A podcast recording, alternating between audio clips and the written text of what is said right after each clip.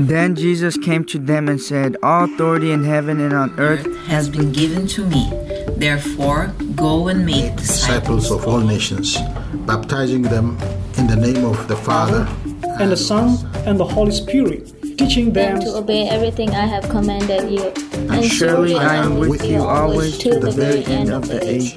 Welcome to Exploring Missions, connecting mission needs with those equipped by God to meet those needs across the world or across town. And now, the host of Exploring Missions, Bert Harper. When you think of missions, you always think of going because of the Great Commission, making, making disciples. Think of giving, uh, sending out. But one of the most important parts, if not the most vital part, is prayer. And so today on Exploring Missions, we're going to share with you something that you can do. I don't care who you are, where you are, you can be a part of the mission effort of carrying out the Great Commission around the world because of prayer. This is Bert Harper along with Nathan Harper, and it's our joy to be with you. Uh, Nathan, when you think about praying in the power of the Holy Spirit, praying for God's glory, one of the greatest things that glory has done is for his name to be shared among the nations. Yeah, I mean that's you know the glory of God is his name being recognized, his name, and when we say the name, when we talk about God's name, we also mean his character and who he is, uh, the personal knowing of who God is, his greatness, his goodness. So when we speak of God's glory, it's people knowing God. Amen. And and he will receive all glory and power and we thank God for that. So we want you to join us today. We hope it'll bless you and you can see a vital part of being a man, a woman, a child of prayer. The apostle Paul is known for many things, writing so much of the New Testament, uh, going on his missionary journeys, standing for Christ in difficult times. But one thing that's looked over sometimes is Paul's prayer life. And you brought this to my attention, Nathan. I had not realized, I had not gone through Paul enough to look at all the times he prayed. And uh, getting ready for this study, I want to share with you, it was impressive to see how prayer was such a vital part of what Paul was doing in his mission effort. Yeah, it really is. And you know, you ask most people, give me one word that describes Paul. A lot of people would say missionary. Other people might say theologian, maybe writer. Most people probably would not say prayer, a person of prayer. But first and foremost, that's who Paul was. I want to read a quote for you from Gordon Fee. And Gordon Fee himself is a theologian, modern day, and you can read some of his books. But he he in one of his books he he he wrote this. He says one of the most remarkable inconsistencies in the studies on Paul is that thousands of books exist that search every aspect of Paul's thinking, while only a few seek to come to terms with his life of prayer. Indeed, most people's understanding of Paul is limited to Paul the missionary or to Paul the theologian. But what is clear from Paul's letters is that he was a prayer before he was a missionary or thinker. Paul did not simply believe in prayer or talk about prayer. He prayed regularly and continuously and urged his churches to do the same when when I read that quote and I started looking at the book of Acts and even the gospel, uh, uh, excuse me, the epistles that he wrote, you see that. And uh, I knew I had prayed many of his prayers because, especially the book of Colossians, that's the one that I have found out that's blessed me so much that they may be filled with the knowledge of the will of God for their life. Yeah. I, I, that prayer has been continually in my life since I studied it at Blue Mountain College in New Testament. That I would pray that prayer that Paul had prayed for the Colossian church, but I kind of left it there and then pray the others. But he is a man of prayer. Some of God's greatest people have been men of prayer. George Mueller, He Yes. ran the orphanages in, in Bristol, England. He is uh, in London, I should say London, Ashley Down Orphanages, and he started it in 1836. And by 1870, there was 1,722 children that was in his orphanages, and he did not solicit help. He prayed for the help. And I remember hearing stories from preachers, and then I read it for myself how they would be thanking God for the food, and then there'd be a knock at the door, and there'd be a milkman or a baker or someone there who had been, you know, one time the milk truck broke down. It was pulled by horses in those days, but they had to do something with the milk, so they brought it to the orphanage, and that's how he operated. He operated by faith and by prayer. Yeah. But he's not the only one, is he? Yeah, there's also a guy named Praying Hyde, John Hyde, born actually in Illinois, 1865. Uh, his father was a Presbyterian minister. In 1892, he left America and went to India, to the uh, what is now Pa- Pakistan and the Punjab area of India. But he was partially deaf, so he did not pick up the languages really well, and his first part of his ministry in India was not very fruitful. It, it was about four or five years before anyone was ever saved through his preaching, and so that led him to wonder what is going on. Why? Why is you know why are people not responding to the gospel? And and it drove him to his knees, and so he prayed so much that he would uh, miss meals, he would miss sleep, and he would just pray continuously for years and years until finally God, in powerful ways, when a gr- groups of mission workers there in Pakistan would come together and for uh, for meetings, and God showed up and began a what's called the Sialkot revival, and it went on for years. In fact, so many years that John Hyde, because of how much he interceded and how much he spent time in prayer, his health had deteriorated he actually came back to America and passed away, and the revival was continuing. So, yeah, you have Praying Hyde. What a name. I, you know, we come up with nicknames for basketball players and football players and everyone, even NASCAR drivers. How about for those that are in the service to the Lord? Yeah. Praying Hyde. Yep. Uh, that would be that that would be some nickname quote. That, That's right. that is. Yeah, and so today we want to look at Praying Paul. Amen.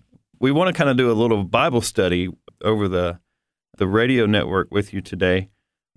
So, I mean, you know, if you're capable, if you if you have a Bible nearby, just go ahead and grab that, and you could turn to the Book of Acts because we're going to be looking through the story about Paul, but also his writings as well. So we kind of have two parts. The first part from Acts, we're going to be reading passages that describe that show Paul in prayer. Okay, to show the significance of prayer in Paul's life. So um, we're going to look in Acts chapter 13, and I want to read a few verses 1 through 3, Acts, Acts 13, 1 through 3. It says, In the church at Antioch, there were prophets and teachers Barnabas, Simeon, called Niger, Lucius of Cyrene, Manaen, who had been brought up with Herod the Tetrarch, and Saul. And that's Paul, it would become Paul. While they were worshiping the Lord and fasting, the Holy Spirit said, Set apart for me Barnabas and Saul for the work to which I have called them. So after they had fasted and prayed, they placed their hands on them and sent them off. So prayer was a very vital part. Notice they were worshiping already, and I guarantee you, a part of that worshiping was prayer. Definitely. So the prayer was involved in them preparing them, and prayer was involved in sending them. I don't believe, you know, you can uh, let that be not be a part of a major part of your life in missions. For those that were left, I believe the Antioch church also continued to pray for them as they sent them away. Definitely. And mean, if you think about it, Antioch is the starting point, the launching place for Paul's mission work and his all these journeys. And not just Paul, Barnabas and others as well. So the very beginning point of missions is prayer. You know, it launches us out. Well, he continued, did he not? That's right. And so let's go to Acts 14, chapter 14, verse 23 says, Paul and Barnabas appointed elders for them in each church, and with prayer and fasting committed them to the Lord, in whom they had put their trust. So, this is the account of Paul coming back to Antioch after his first journey, on his way back through each, each city and town that he would go and preach, and he and Barnabas and they would make disciples.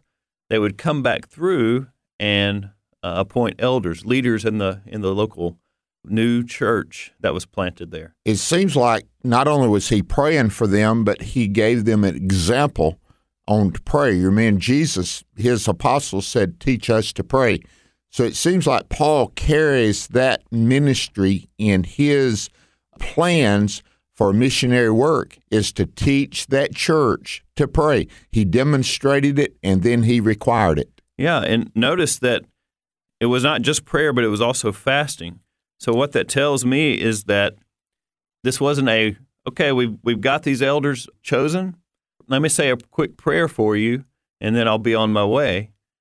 There was some time, days, you know, lots of praying going on over these guys and, and for them and with them. So prayer is not just a a one one off thing, and you not and a you move one on. shot and done. That's right. Well, he continues on in in Philippi uh, in Philippi, doesn't he? Yeah, uh, Acts sixteen, chapter sixteen, verse twenty-five. We know about Paul and Silas at this time. This is the next missionary journey, and they're in the prison in Philippi. It says, About midnight, Paul and Silas were praying and singing hymns to God, and the other prisoners were listening to them. So, right there in the middle of their persecuted state, in prison, for sharing the gospel, there they are praying. So, in a difficult situation, they pray. They pray before the difficult situations. But I found this too praying and, praying and, praying and fasting, praying and singing.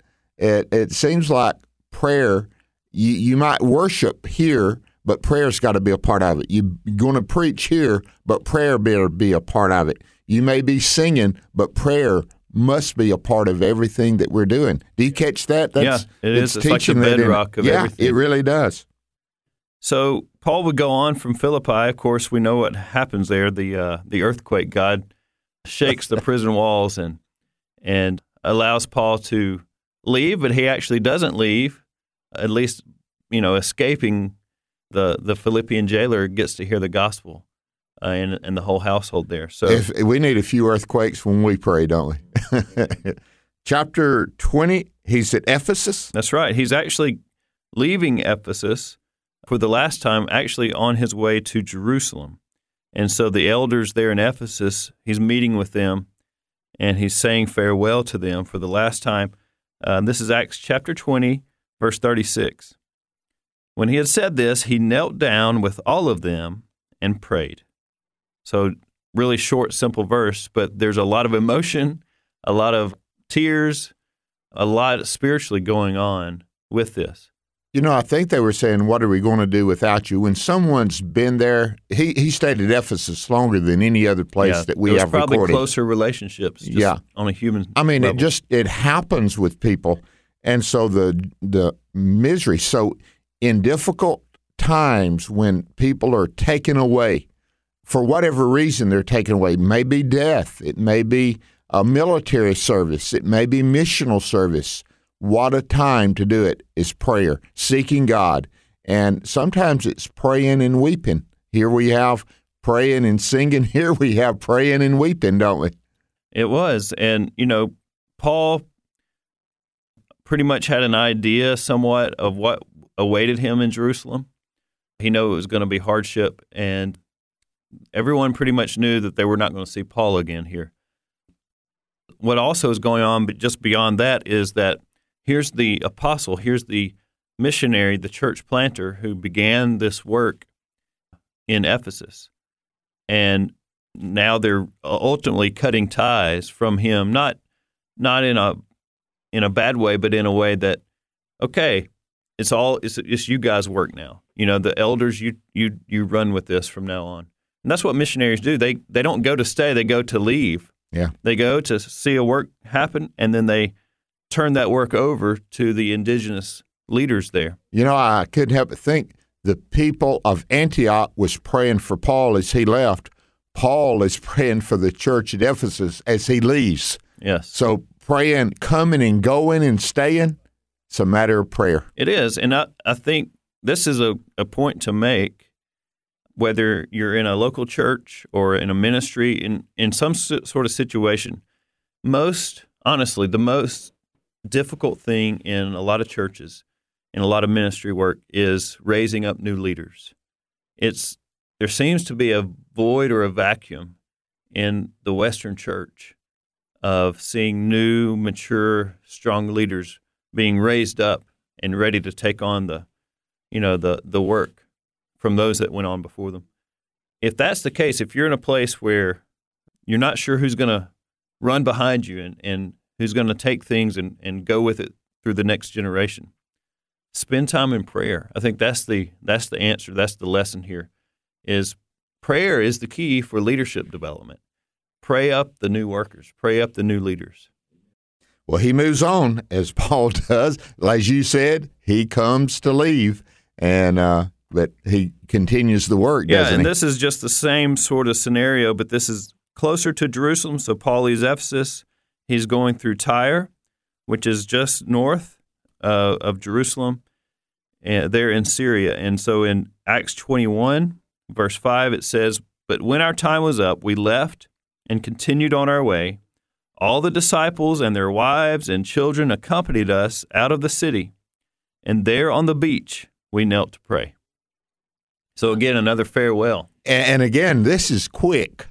Ephesus, a lengthy period of time. This period, just a short period of time. But what did they have in common? They have that in common of praying and seeking the Lord.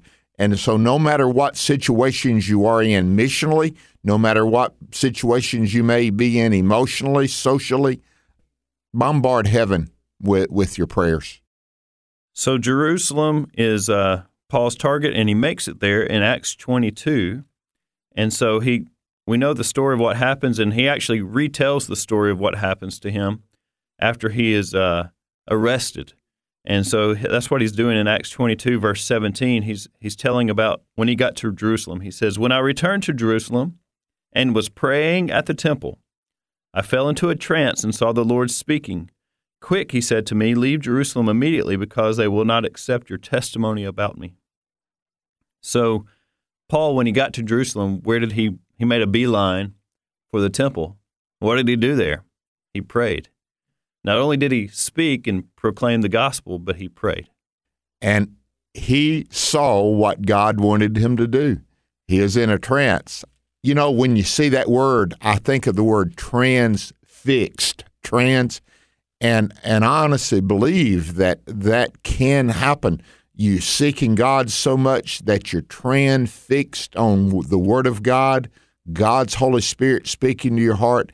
Sometimes it'll be a promise. Here it was a warning, you know. And and so in praying, you're going to get a lot of help, Nathan. Here he got help by warning. So many times you want to spend time in God in difficult situations, especially missions, because there's going to be some difficult places and there's even going to be dangerous places. And you want to have that prayer life caught up so God can speak to your heart immediately. So, speaking of dangerous places, Paul, of course, is arrested in Jerusalem. He appeals to Caesar. And so they're going to ship him as a prisoner to Rome. And so we know what happens on the way. There's a shipwreck, and they they get to an island that's called Malta. And so in Acts 28, verse 8, Paul, while he's waiting on the seas to change and the ship to be repaired and all the things that have, have to happen before they can continue their journey to Rome, he's not just sitting and doing nothing. He's actually ministering in the power of the Holy Spirit. And so in Acts 28, verse 8, it says, about this chief official named Publius. In verse 8, his father was sick in bed, suffering from fever and dysentery. Paul went in to see him, and after prayer, placed his hands on him and healed him. So here we have praying and healing. It's amazing how many things accompany prayer. Yes. prayer moves the heart of God and it matters to God, Nathan. I mean, God's heart is moved when people pray. And and does it mean God changes his mind? I, I don't want to go into that theological question, but I know it moves the heart of God to see what people are doing and their needs, and it matters. God desires for his people to be people of prayer. Paul was one of those men who was a praying man. Amen. You see, on every missionary journey, Paul, the key element in Paul's work was prayer. We start here in Antioch and we finish the book of Acts in chapter 28, and praying is all the way through it from start to finish. So, not only was prayer key in Paul's missionary work, it was also key in his, what you would say, his theology, in writing of, of these letters to the New Testament churches. And so we want to take a look at what Paul not only uh, you can do a lot of studying on what Paul taught about prayer, the significance of prayer, and how he taught people to pray. But we want to look more specifically at some of the prayers of Paul or what he mentions about praying for people in some of his letters. So, why don't you start in Romans chapter 15, and we're going to look at some of Paul's prayers. Verses 5 and 6 says this Now may the God of patience and comfort grant you to be like minded toward one another according to Christ Jesus that you may with one mind and one mouth glorify the God and Father of our Lord Jesus Christ. And then verse 13 says of that same chapter, Romans 15, Now may the God of hope fill you with all joy and peace in believing that you may abound in hope by the power of the Holy Spirit. Sure does seem connected with the praying and the ministry of the Holy Spirit and what God reveals, doesn't it? It does. I mean, Paul's praying for unity for the church there in Rome. He's praying that they'll experience the joy and peace that comes in Christ. So it would be a lot of comfort to someone, a, a new believer in Rome, to hear that Paul is praying these things for you and it's kind of an invitation to join in that prayer you know? Years ago when george w. Bush was president and they was interviewing him said what's the most meaningful thing that occurs? And he said when people come up to me and they tell me i'm praying for you. And that's that's the world leader abraham lincoln was talking about many times I have been driven to my knees. That was during the Civil War, Nathan. Driven to my knees, having nowhere else to go. And that's the vital part of prayer. If you go there in the times when you don't have to, when you really have to, you go there. It becomes a part of who you are. Whatever is commonplace in your life under stress, that's where what you usually revert to. Some people eat. Some people, they even, you know, I've heard people take smoking back up after they quit smoking, but under stress, they start doing it again. Make prayer that vital part that you do. And so when the stress and the difficulty comes, it drives you to your knees in prayer. So, also in Ephesians chapter 1, we're going to read verses 15 through 23. Paul's talking to the church in Ephesus. Now, Ephesus has, you talked about Colossae having a lot of prayers. Ephesus has a yes, lot of prayers. It does. Paul is writing kind of as an elderly grandfather to the church that he, would, he wasn't going to see again. So he wrote to them, For this reason, ever since I heard about your faith in the Lord Jesus and your love for all the saints, I have not stopped giving thanks for you, remembering you in my prayers. I keep asking that the God of our Lord Jesus Christ, the glorious Father, may give you the spirit of wisdom and revelation so that you may know him better. I pray also that the eyes of your heart may be enlightened in order that you may know the hope to which he has called you, the riches of his glorious inheritance in the saints, and his incomparably great power for us who believe.